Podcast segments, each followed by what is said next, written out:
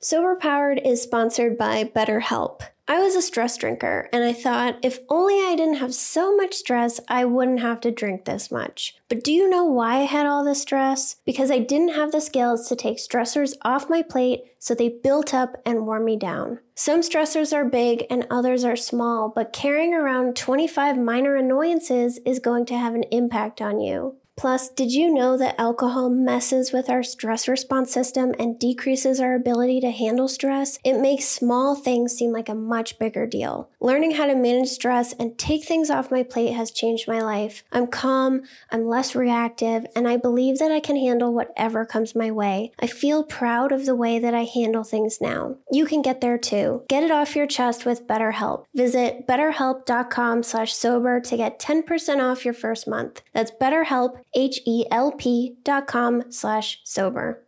Are you tired of your digestive system feeling like a circus act gone wrong? Introducing Ritual's 3 in 1 gut superhero, Synbiotic Plus, a probiotic, prebiotic, and postbiotic all rolled into one. And with 25% off with the code POWER, there's no better time to check out Ritual. Let's break it down. Probiotics are like the cool kids at the gut party, keeping everything in check and making sure the good vibes are flowing. Prebiotics are their wingmen, fueling the party with all the right snacks to keep the good bacteria thriving. And postbiotics, well, they're like the cleanup crew, sweeping away the mess and leaving your gut feeling fresh and fabulous. So say goodbye to the gut drama and remember, there's no more shame in your gut game. Synbiotic Plus and Ritual are here to celebrate, not hide your insides. Get 25% off your first month for a limited time at ritual.com slash power.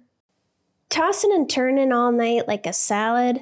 It's time to put those sleepless nights to bed for good. Enter Tanasi, my sleep saviors, and they have science to back up their sleep, anxiety, and pain relieving powers. Back in 2016, they invested a $2.5 million grant to Middle Tennessee State University to study the hemp plant. Turns out their special patent pending CBD CBDA formula is twice as effective as CBD alone and can be more effective than over the counter ibuprofen, acetaminophen, and aspirin. So if you're tired of tossing and turning like a rotisserie chicken, then Tanasi's got your back with their range of great products from tinctures to gummies to lotions. Tanasi is my go to when I can't sleep or I have way too much anxiety. I'm so glad that I discovered them. So go to tanasi.com and use the code POWER to get 25% off your order. That's tanasi.com, T A N A S I, to get 25% off your first order with the promo code POWER. Do you struggle with the idea of sobriety because you just can't imagine your life without alcohol in it? Do you go back and forth because you're unsure if you actually have a problem and need to quit for good? Maybe you look around and you think, everyone drinks like I do. I'm not that bad. That's why I asked Dr. Matt Glowiak, certified advanced alcohol and other drug counselor, to join us to talk about the difference between a heavy or daily drinker and someone who has alcohol use disorder. So, in this episode, you'll learn how we normalize our drinking, why it's hard for us to control our drinking even though we're so desperate to figure it out, what to do if you can't imagine your life without alcohol, and how to learn what to do with your time in sobriety so you don't go backwards. Dr. Glowiak and I first connected when he was an expert source for one of my WebMD articles, which I'll link in the show notes. And his compassionate approach inspired me to have him on the show, and I'm so glad that I did. So let's get to the conversation.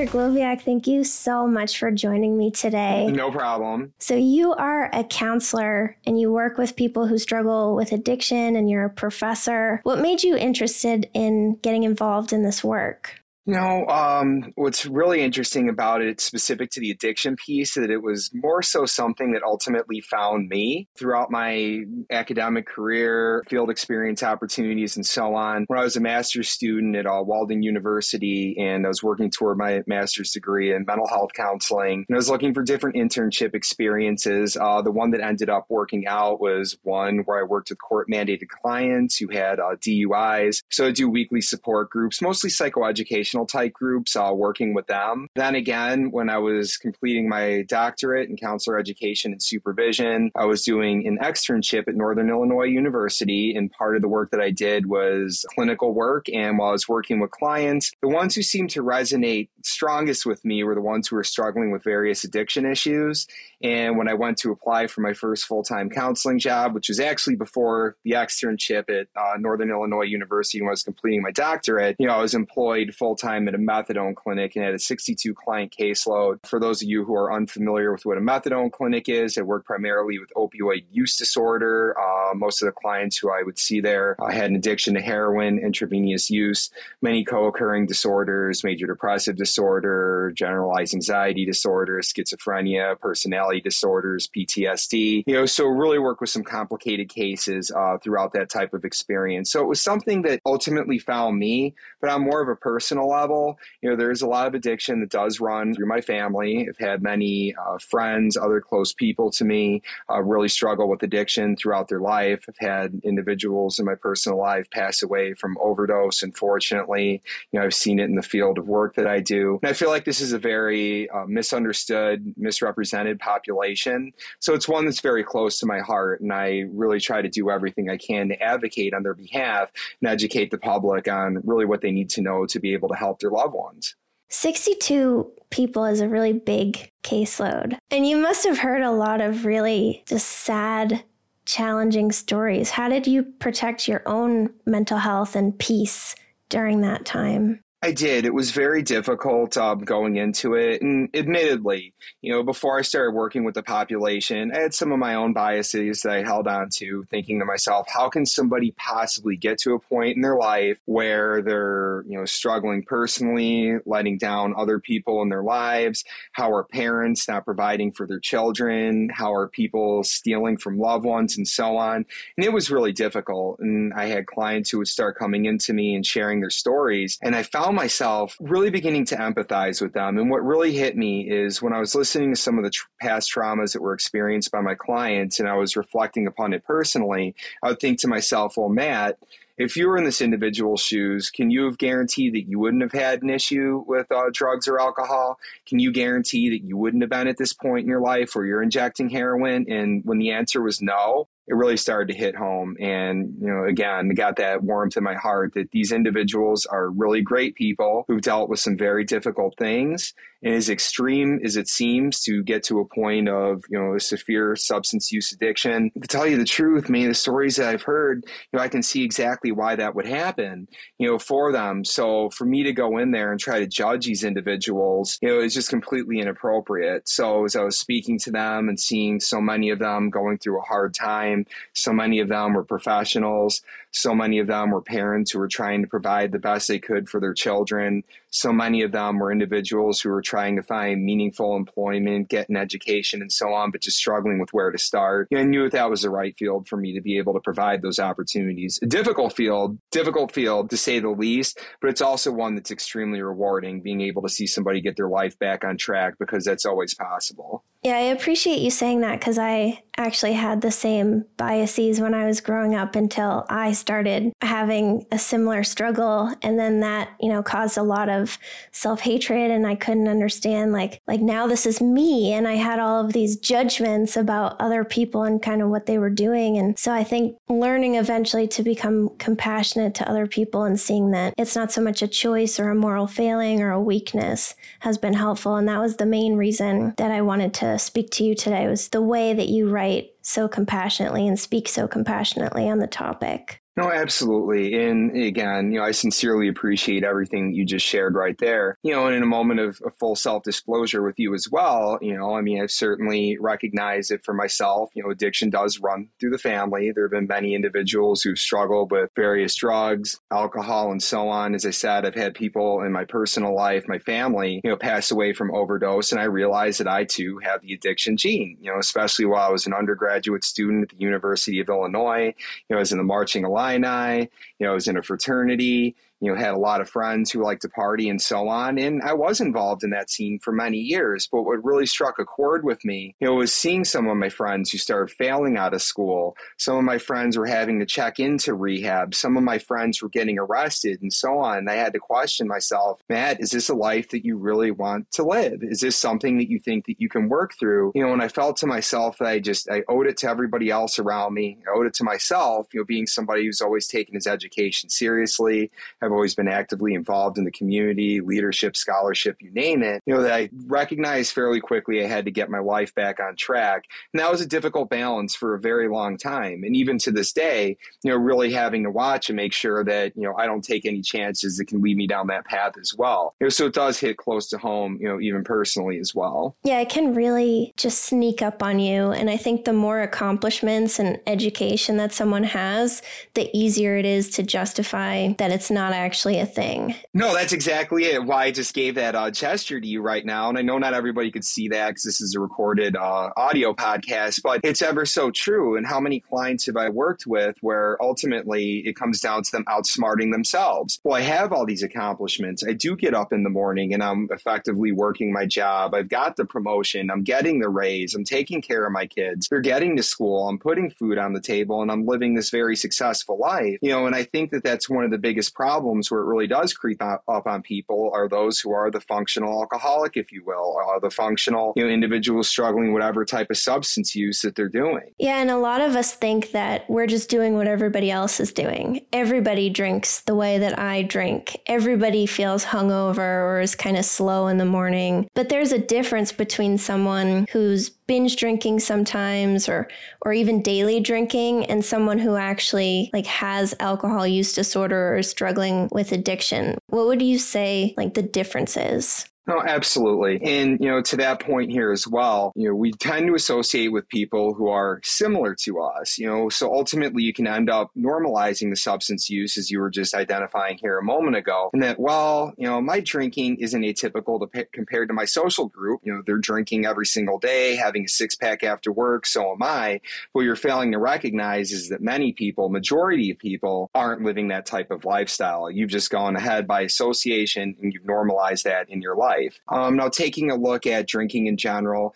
drinking in general isn't necessarily problematic. You know, it's something that's highly socialized. Sometimes individuals want to have their nightly glass of wine for the antioxidants, if you will. Sometimes we come back after a long day of work, have a couple of beers to try to relax, or you're watching the football game. You know, we do it at birthday parties, holidays, religious events, so on and so forth. So it's something that's highly socialized and in moderation it's not necessarily problematic. However, as we have been talking about, it can creep up on you very quickly over time. You know, in terms of somebody who's a daily drinker, um, again, many people can have that glass of wine at night, have a couple of beers, and continue to live happy, functional, lives, you know, in which you're able to be fully functional. It's not a major problem for them. However, you know, it does become more problematic when you're increasing that, when two drinks lead to three, lead to four, lead to five, lead to six. And your daily consumption is normally two drinks, but you had a particularly bad day, so you go to six. Then the next day you had a bad day and you justify it. Well, the previous day I had six and that helped me out. So now tonight I'm going to have eight it just creeps up on you. But what can be especially scary as well is the binge drinking, or as we like to refer to as the weekend warrior, if you will. Now, these individuals might be able to abstain the entire week. They can go Monday through Friday without drinking. Heck, Maybe they can even go Sunday without drinking. But when they do start drinking, it's almost as though there are no boundaries whatsoever. There's no filter whatsoever. We start drinking to the nine and trying to become drunker than the week previous. And that's especially problematic because here you're engaging in a high risk behavior. You're putting yourself at increased uh, risk of alcohol poisoning, overdose, putting yourself at increased risk of um, getting into a vehicular accident or working with some other type of motorized vehicle. And that's very problematic. And that's another one where many people do try to outsmart themselves in that, well, you know, I'm only drinking on the weekend. But again, just because you abstained all week doesn't make it appropriate to consume a 12 pack in a three hour setting you know that is very very unhealthy for you we have to remember the way that our body metabolizes this when you're consuming at that type of rate your liver and kidneys can't possibly filter this appropriately. So that's even more problematic than having the glass of wine every single day or having two beers after work you know going there and to the nine with it. Now the difference with something like alcohol use disorder you know we do have mild moderate severe type of conditions but with these individuals the big thing is a loss of control with it.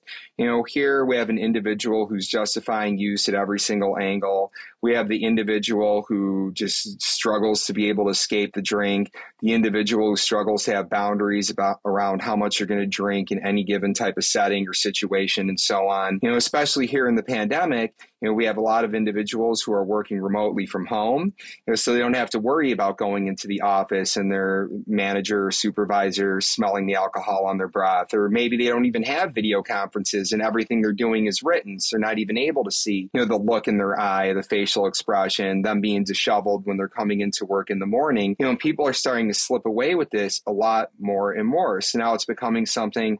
Can have a few drinks in the morning as I start work have a liquid lunch, if you will, which liquid lunch is referred to when you consume alcohol instead of actually eat your meal. You know, after work, drinking some more, and then just continually build their lives around this. And it's it's a very scary type of situation to be in because again, you know, as you're drinking to that excess, you know, your tolerance is increasing, and as your tolerance increases, that means that you need more to get the desired effect, and the withdrawal effect is going to be even more significant.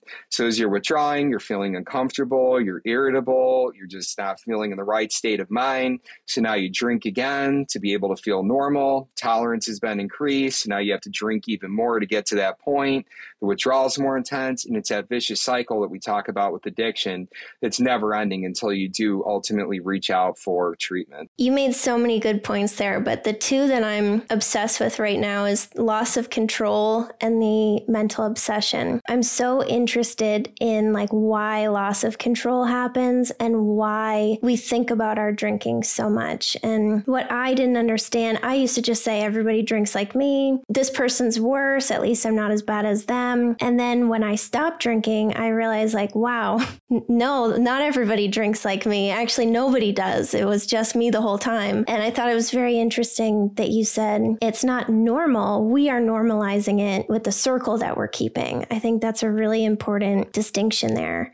Um, and I think the obsession and the bargaining and trying to convince yourself it's okay and, oh, I can do it today, even though I said I wouldn't, and all of those mental gymnastics, I think that is a big sign too that someone's life just revolves around their drinking. Well, absolutely. Now you touched upon uh, many important points here, uh, Jill, that resonate very deeply with me here as well. You know, one of the things that you just said here a moment ago in terms of trying to compare your life to that of others and saying that, well, I'm not as far gone as this other person. I'm not near my rock bottom. You know, and that's something that we do continually to try to feel better about ourselves. You know, we have individuals who upward compare, you know, want to be successful and they can't celebrate their accomplishments because they keep looking to the person above them. But we also have individuals who downward compare and take a look at, well, you know, I'm at six drinks a day. This person's at 12 drinks a day. So I'm not nearly as far gone as this individual. Or, oh, well, I can pay the bills. This individual's struggling with it. So I'm in a good place. Or, oh, I'm raising my children well.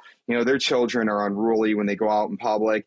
I'm doing well. And that's something that helps us feel better about ourselves. We justify it. And with that being said, we're constantly stepping over our own boundaries. We're crossing those boundaries, if you will, and we keep pushing them out a bit further and further and further and further, you know, to a point to where we completely lose ourselves in the mix. You know, this is also kind of a moral, a virtue, you know, type of problem that we have here. And for many people who are struggling with this, if you were to ask them, well, before the struggle started, you know, what type of limitations and boundaries did you you had before, and they would look a lot different than where they are right now.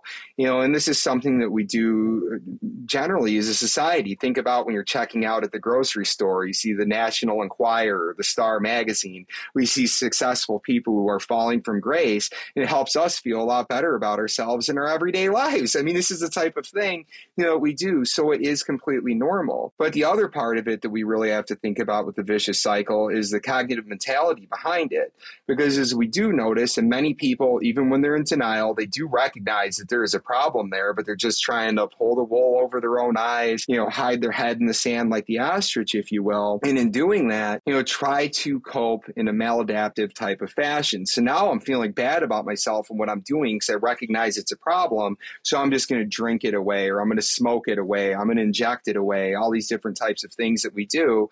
And you feel good for a few moments. The high wears off now you're back to where you started. Actually, you know what? No, I'm not going to say you're back to where you started because you're back to you're in an even worse place than you were before. And you know, one of the things I constantly find myself saying to clients, to my students, and people in my everyday life, you know, we talk about that whole entire saying, and I believe it was Albert Einstein who said this: if you continue to do what you've always done, you'll continue to receive what you've always uh, gotten. Maybe I misquoted who it was by, but that is a famous quote that we have here. But the reality is, it's a law of diminishing effects. If you continue to do what you've always always done, things are going to continue to get worse down the line and people aren't recognizing that. And that's another problem with the addiction here because you feel like okay well if i continue down this path things are going to stay where they're at right now. And it's really not that bad of a place. I'm not hitting rock bottom. I'm nowhere close. So I'm safe. I'm going to continue living this life. It feels good. Yeah, exactly. I couldn't possibly have a problem. I'm not I'm not doing, you know, whatever. At least I don't drink in the morning. And then when you have a drink in the morning occasionally, like you said, your boundaries keep getting pushed back. Then there's another at least.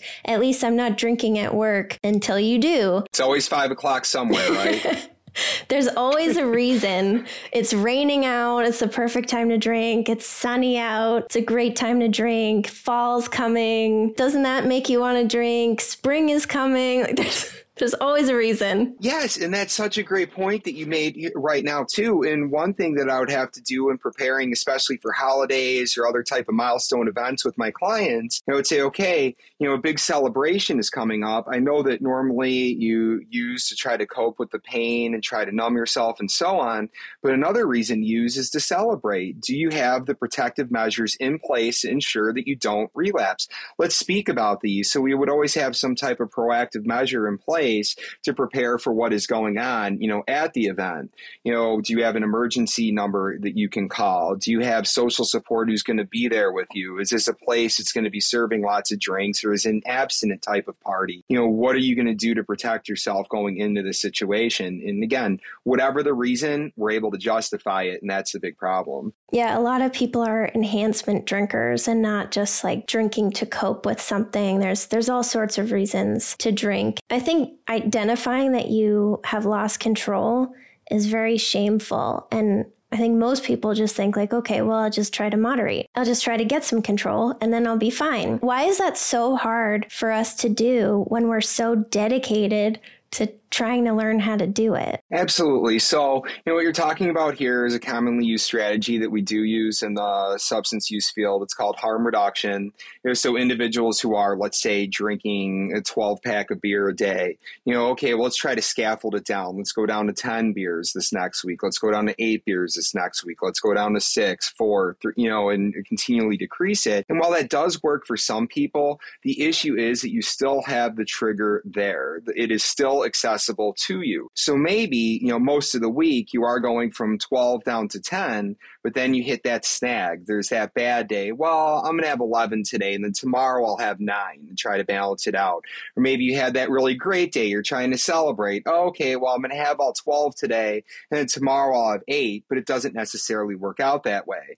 You know, that whole entire saying out of sight, out of mind, you know, that could be really helpful for a lot of people. And that's what we say in recovery change your person's places things. We want you to remove the paraphernalia. We want you to remove um, the actual substance in the house. Get all the alcohol out of your house. But the problem, especially with something like alcohol these days, is it's highly accessible. It's in the grocery stores, the restaurants, gas stations. Gas stations. That's the one that really blows my mind. Don't drink and drive. You, you find all these tall boys with additional, you know, higher percentage volume in the gas station. So it's all around us. You know, so being able to take that step and, you know, kind of white knuckle it and say, okay, you know, I'm just going to remain abstinent altogether. I'm going to stop it is the best approach for many people. But we also have to consider one of the caveats with alcohol is that you can die from withdrawal. And that's something that we have to be very cognizant of when we're trying to work with individuals. Now, if I have somebody who's consuming in the area of, let's say, you know, a liter of vodka a day, or somebody's consuming a handle of vodka a day, I know to many people a handle of vodka a day sounds incomprehensible, but guess what? It's true. And I've worked with clients who've been able to consume something like that. I've had clients who've come into the office to see me having already consumed a liter of vodka, presenting completely normally, because guess what? That's what it required for them to get to the point of appearing sober and feeling normal. Now, if we were to just say to those individuals, okay, quit cold turkey, stop using it, their system will go into shock. They'll experience seizures, may have cardiac arrest, hallucinations, delusions, all this type of stuff goes into that. You know, so for many people who do get to that more severe end of the spectrum, we're considering a medical type of detox, which is usually 72 hour type of thing, maybe followed by some residential inpatient type of treatment. So it's very important when we're working with individuals who are trying to abstain from alcohol that we meet them where they're at because not meeting them where they're at can be completely dangerous. You know, someone might come in well intended with that uh, handle of vodka a day and say, I'm going to quit cold turkey. But if I were to feed into that and say, okay, I think that's a really great plan, let's start this road to recovery, you know, my patient might ultimately end up dying. And that's obviously the worst case scenario. Yeah, sometimes it is a really big win to go from drinking at that quantity to just backing off and drinking less or or some if someone was a daily drinker to back off and drink, you know, just on Saturday nights and and take that step first. Not everyone's going to be able to just stop entirely all at once. Everyone has a different journey. Absolutely. And I would say, in full disclosure, that most clients I've worked with, whether it's alcohol or something else, more often than not, they really do struggle with that type of approach and just trying to loosen it as they're continuing to move forward. Now, there are many people who are able to do it. And maybe you do have individuals who are more in the mild to moderate end of the spectrum. Maybe you have the individuals more of a casual type of drinker says, you know what, you know, instead of having those two beers a day throughout the week. I'm just going to cut it all out. You know, maybe Friday night I can have two glasses of wine, maybe Saturday I'll have four beers during the NCAA games. Sunday I can have four beers while I'm barbecuing and watching the NFL. You know, and they're able to do something like that, and that's true. You know, a lot of people find success there, but when we especially get to the end of diagnostic criteria, the individuals who are coming to see substance use counselors, individuals like myself, are usually far beyond that point. and abstinence approaches do tend to work well for many people, but at the same time they can backfire. So it's very important that we do assess our clients fully, you know, ensure that we're meeting all their individual needs and coming up with the best plan possible because this is not a one size fits all approach. Everybody's road to recovery looks different, just like everybody's road to addiction looks different. You know, there are a lot of common factors for many people, but at the same time, the individual experience, we have to take that into account because if we don't, we're going to fall short and ultimately let you know individuals who are trying to recover down yeah when you were talking about um, the person who's setting the goal to have 10 beers a day i forgot that i used to do that kind of thing so i was laughing i used to have like my daily thing and i'd be like okay well i want to have however many more today. So then tomorrow I'll just have the I was like doing that bargain and it never worked. I never had less the next day. but, oh, absolutely. Yeah, and that's why just cutting it off worked best for me because I could not stop thinking about it. I thought about it at all times. And until I was able to cut it off for good, I wasn't going to be able to stop thinking about it. absolutely. And as you were saying that, I was thinking of individuals I've worked with who have it marked on their calendar. You know, week one, 10 every single day, week two, eight every single day, and they're cutting it down. But then as they go through, oh, well, you know, yeah, I had the 12, so I'm going to write 12 on here and change tomorrow down to an eight and so on. And it just, it ultimately ends up backfiring. It seems so convincing, though. It seems like it's a really good idea until you get to the next day. And that, like you said, that's a hard day too. And then now you only have eight, but you really wanted 12. Absolutely. And I don't, you know, and I don't want to discredit the intentions that anybody have here. And does it sound like a good idea? Absolutely. Are the intentions pure? Yes. You know, anybody who's willing to move forward with the recovery, you know, I, I commend them for that. I really do. And my heart goes out to you. You know, whatever it is it's going to take you to, to make those first steps, you know, that's something I truly find admirable because addiction is one of the most difficult life battles anybody could ever face.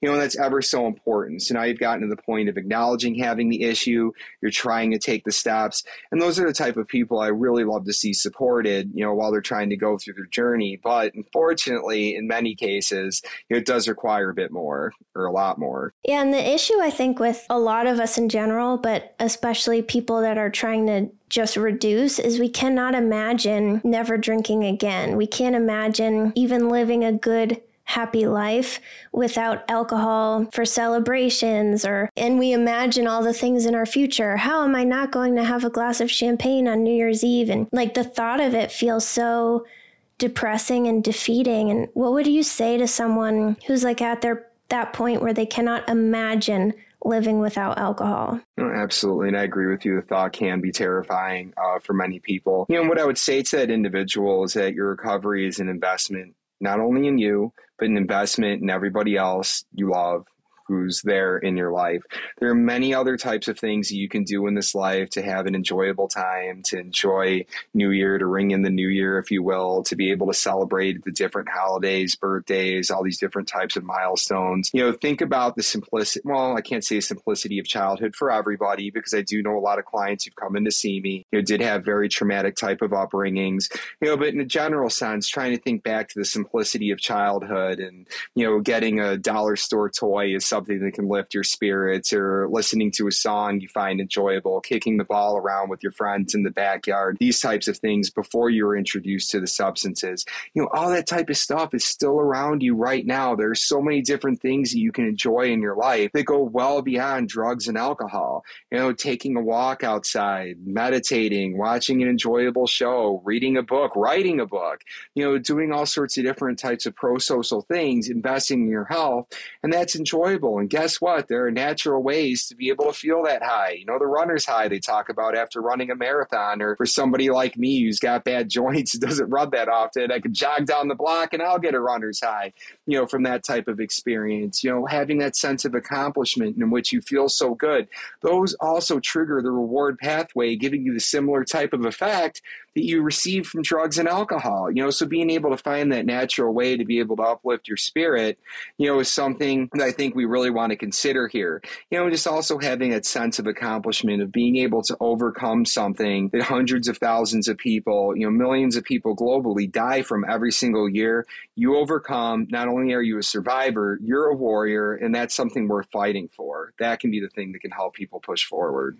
I love that. And there was a time in everybody's life where we didn't feel that alcohol or drugs were essential to living life. And so it is possible to feel that way again. I think it's challenging for people to know like what else do I do with my time? Like, yeah, I have the intention to not drink and have a better life, but then I go to work and it's really hard and and I just want to look forward to my glass of wine when I get home and they're paralyzed with not even knowing any other option. Like what else can I even do that would that would help me as much as that glass of wine does. Oh, absolutely. And I think another thing that's necessary for individuals to understand is, you know, it is, it's a human inclination. It's part of our condition that it's uncomfortable to step outside of our comfort zone. We really hate change. We want to feel good all the time. You know, so uh, think about it. In any type of given day, how many different moods do you experience? And I'm not talking about some type of uh, mood disorder, whether it's a unipolar, bipolar type of condition, just in your everyday general type of experience. So you may wake up feeling exhausted. You may be apprehensive about your work upcoming. You're really excited about an accomplishment you had. You're sad about the bad news you heard on the radio. And we go through all these different types of moods throughout the day. And I think it's important for everybody to normalize and understand that you're not always going to be a 10 out of 10. You know, the average human being, you know, in terms of satisfaction and well being, rates around a seven on that one to 10 type of scale. But even for the happiest of people, guess what? In a given day, you might have a three, you might have a six, you might hit the nine, you might go down. So being able to normalize that is going to be very important. But also considering different ways that you would be able to replace without it becoming an addiction as well, but different ways that you can replace that alcohol as a coping mechanism in your life. You know, so if you do find that generally you're done with work at five, you get home by six, and the first thing you do is have that glass of wine. You know, when you finish work at five, go to the gym at six o'clock or you know participate in some type of sports team or get involved in some type of other extracurricular. You know they'll be able to keep you occupied. Yeah trying new things is really important because we build everything around drinking alcohol so we give up a lot of things so that we can just drink alcohol. And when you remove it there aren't a lot of hobbies that are left over besides TV the TV one is especially one that can get people here these days, is we have so many streaming programs, you know, and uh, especially considering that they're relatively low cost as compared to cable or satellite. I know many people have their traditional type of platform and all the streaming platforms. It almost gets to a point where that can be, you know, overwhelming here as well, just trying to decide what to watch. You can spend as much time trying to find what to watch as you would watching the actual show itself. So that could be a little bit overwhelming too. But the important thing to really consider here here is what resonates with you. Again, I keep referring back to that whole saying that this isn't a one size fits all approach. You know, what's self care for me isn't necessarily self care for you. You know, I'm somebody who loves listening to music. I like my oldies, classic R and B, Motown, and so on. You know, like my um, or in terms of contemporary music, I like listening to a lot of hip hop and rap. But if you were to play country music for me, that wouldn't be self care. You know, and that's one thing that we really have to think about too is finding what works for you. What is something that brings you joy? What is something where you feel as though um, you are in the state of flow? And as Martin Seligman, positive psychology said you know, the state of flow is when you're doing something that you love, you're engaging in your life's calling. And as you do this, you, you don't even feel the passing of time. It's just you're completely lost in the moment. You're grateful what, for what you're doing. And that's as powerful of a life experience as anybody can possibly have, is extending that gratitude in the moment and doing what it is they love doing. All of us have that, although it can be very difficult to find. And it can certainly take some soul searching to be able to get there. How can we get started finding things that we might love and, and like to do instead of drinking? You know, I think a lot, yeah, and this is kind of a funny question. So clients give you that awkward eye, if you will, like kind of raise the eyebrow at me when I ask, well, what did you enjoy in childhood? Well, Matt, uh, what does it matter what I enjoyed in childhood? I'm 47 years old right now. I try to recover from this addiction. I don't understand why you're even asking me this question. I was like, well, you know, let's really think about it. A lot of stuff that we used to enjoy in childhood does follow us to this point in life to some extent. You know, not necessarily with employment. And I know I've done many like little studies with students and such. You're like, oh yeah, here does your career have anything to do with what you enjoyed in childhood? You know, many of them say yes, many of them say no. But in terms of some of the activities that we do enjoy, you know, they can follow through. You know, maybe as a kid you really enjoyed uh, playing hockey on the team. You never made it to the NHL, or you didn't even make it to the NCAA's. You know, but your park district has an adult hockey team that you could do as an intramural. That could be something fantastic to do. Or for me, as a little kid, I used to try to write poems impress. Uh, it's what I used to try to do to try to get girlfriends and you know get their attention and such. And you know, okay, then I kind of lost track of that for a while. My undergraduate poems were a little bit more depressing, and now I'm writing children's books. You know, and that ultimately came full circle for me. You know, just finding those things that you know brought you joy, something that was something positive in your life. You know, and even as far as if it's something like video games, if you enjoyed video games, you know, you don't want to come home and spend eight hours a day on video games or forget your work and other obligations But even if it's a half hour or an hour playing video games every single day, you know, here you're working on hand eye coordination, you're working on problem solving, critical thinking, and so on, and it's keeping you removed from the alcohol. But if alcohol was the enhancer that you did during video games, probably would want to abstain from something like that. So it's really going to be about finding that balance as you're going through, asking yourself, what do you enjoy? And then just starting to put it into action. If you find something works, stick with it, make different rules around it You find something that doesn't work, okay, let's move on to the next thing and continue doing that as you move forward. But the thing that's important to know here is that there's really not a quick fix. Recovery is a lifelong type of thing. We want to be intentional and consistent every single day with what we're doing. There'll be easy days, there'll be hard days, but it's something that always needs to be at the forefront of one's mind you know, to be able to continue moving forward here. And if we think that we're just going to snap our fingers, wave a wand, sprinkle some fairy dust, and we're going to be recovered, that's not the way it works. And we have to keep in mind with the nature of addiction is that many individuals are impulsive. They want things to happen right here and now. And when recovery doesn't happen right here and now, it's something that's highly discouraging, feels though they can never get through it. It's a hopeless and helpless type of state. And then we just ultimately give up before we really put in the effort. So, also being realistic in all that recovery entails, that's going to be an important part of it. So, a lot of trial and error is involved with finding these activities, but just continuing to stick with it, follow through with what you enjoy. Ultimately, you can and will get there. Many people do. Yeah, and if you try something and it sucks, you don't have to do it again and you learn something. You learn you don't like that thing. Exactly. And why continue punishing yourself with a thing that sucks? There's no reason to do that.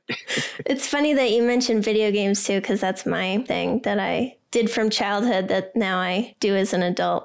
oh, I love that. Well, I have three little children who are ages uh, seven, five, and one. Actually, my one year old turns two this weekend, and I use them as an excuse to play video games again. it gets me out of trouble with the misses. So that's certainly a great thing. But it's so fun being able to teach them how to beat the different levels and, you know, being able to see the smile on their face as they, you know, continue to have success in the game or if they beat me for the first time at something or, you know, maybe I let them beat me it depends.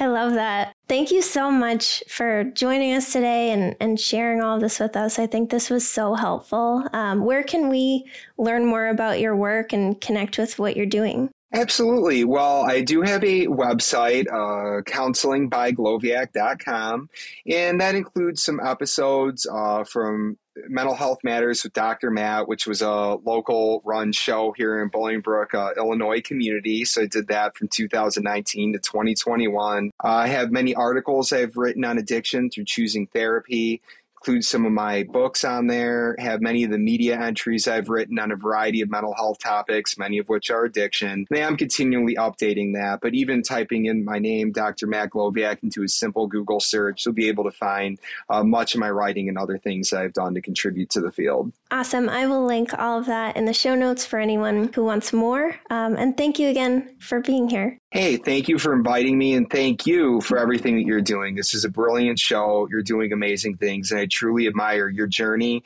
and highly respect what you're doing. So it's an honor and a privilege to have this time with you here today.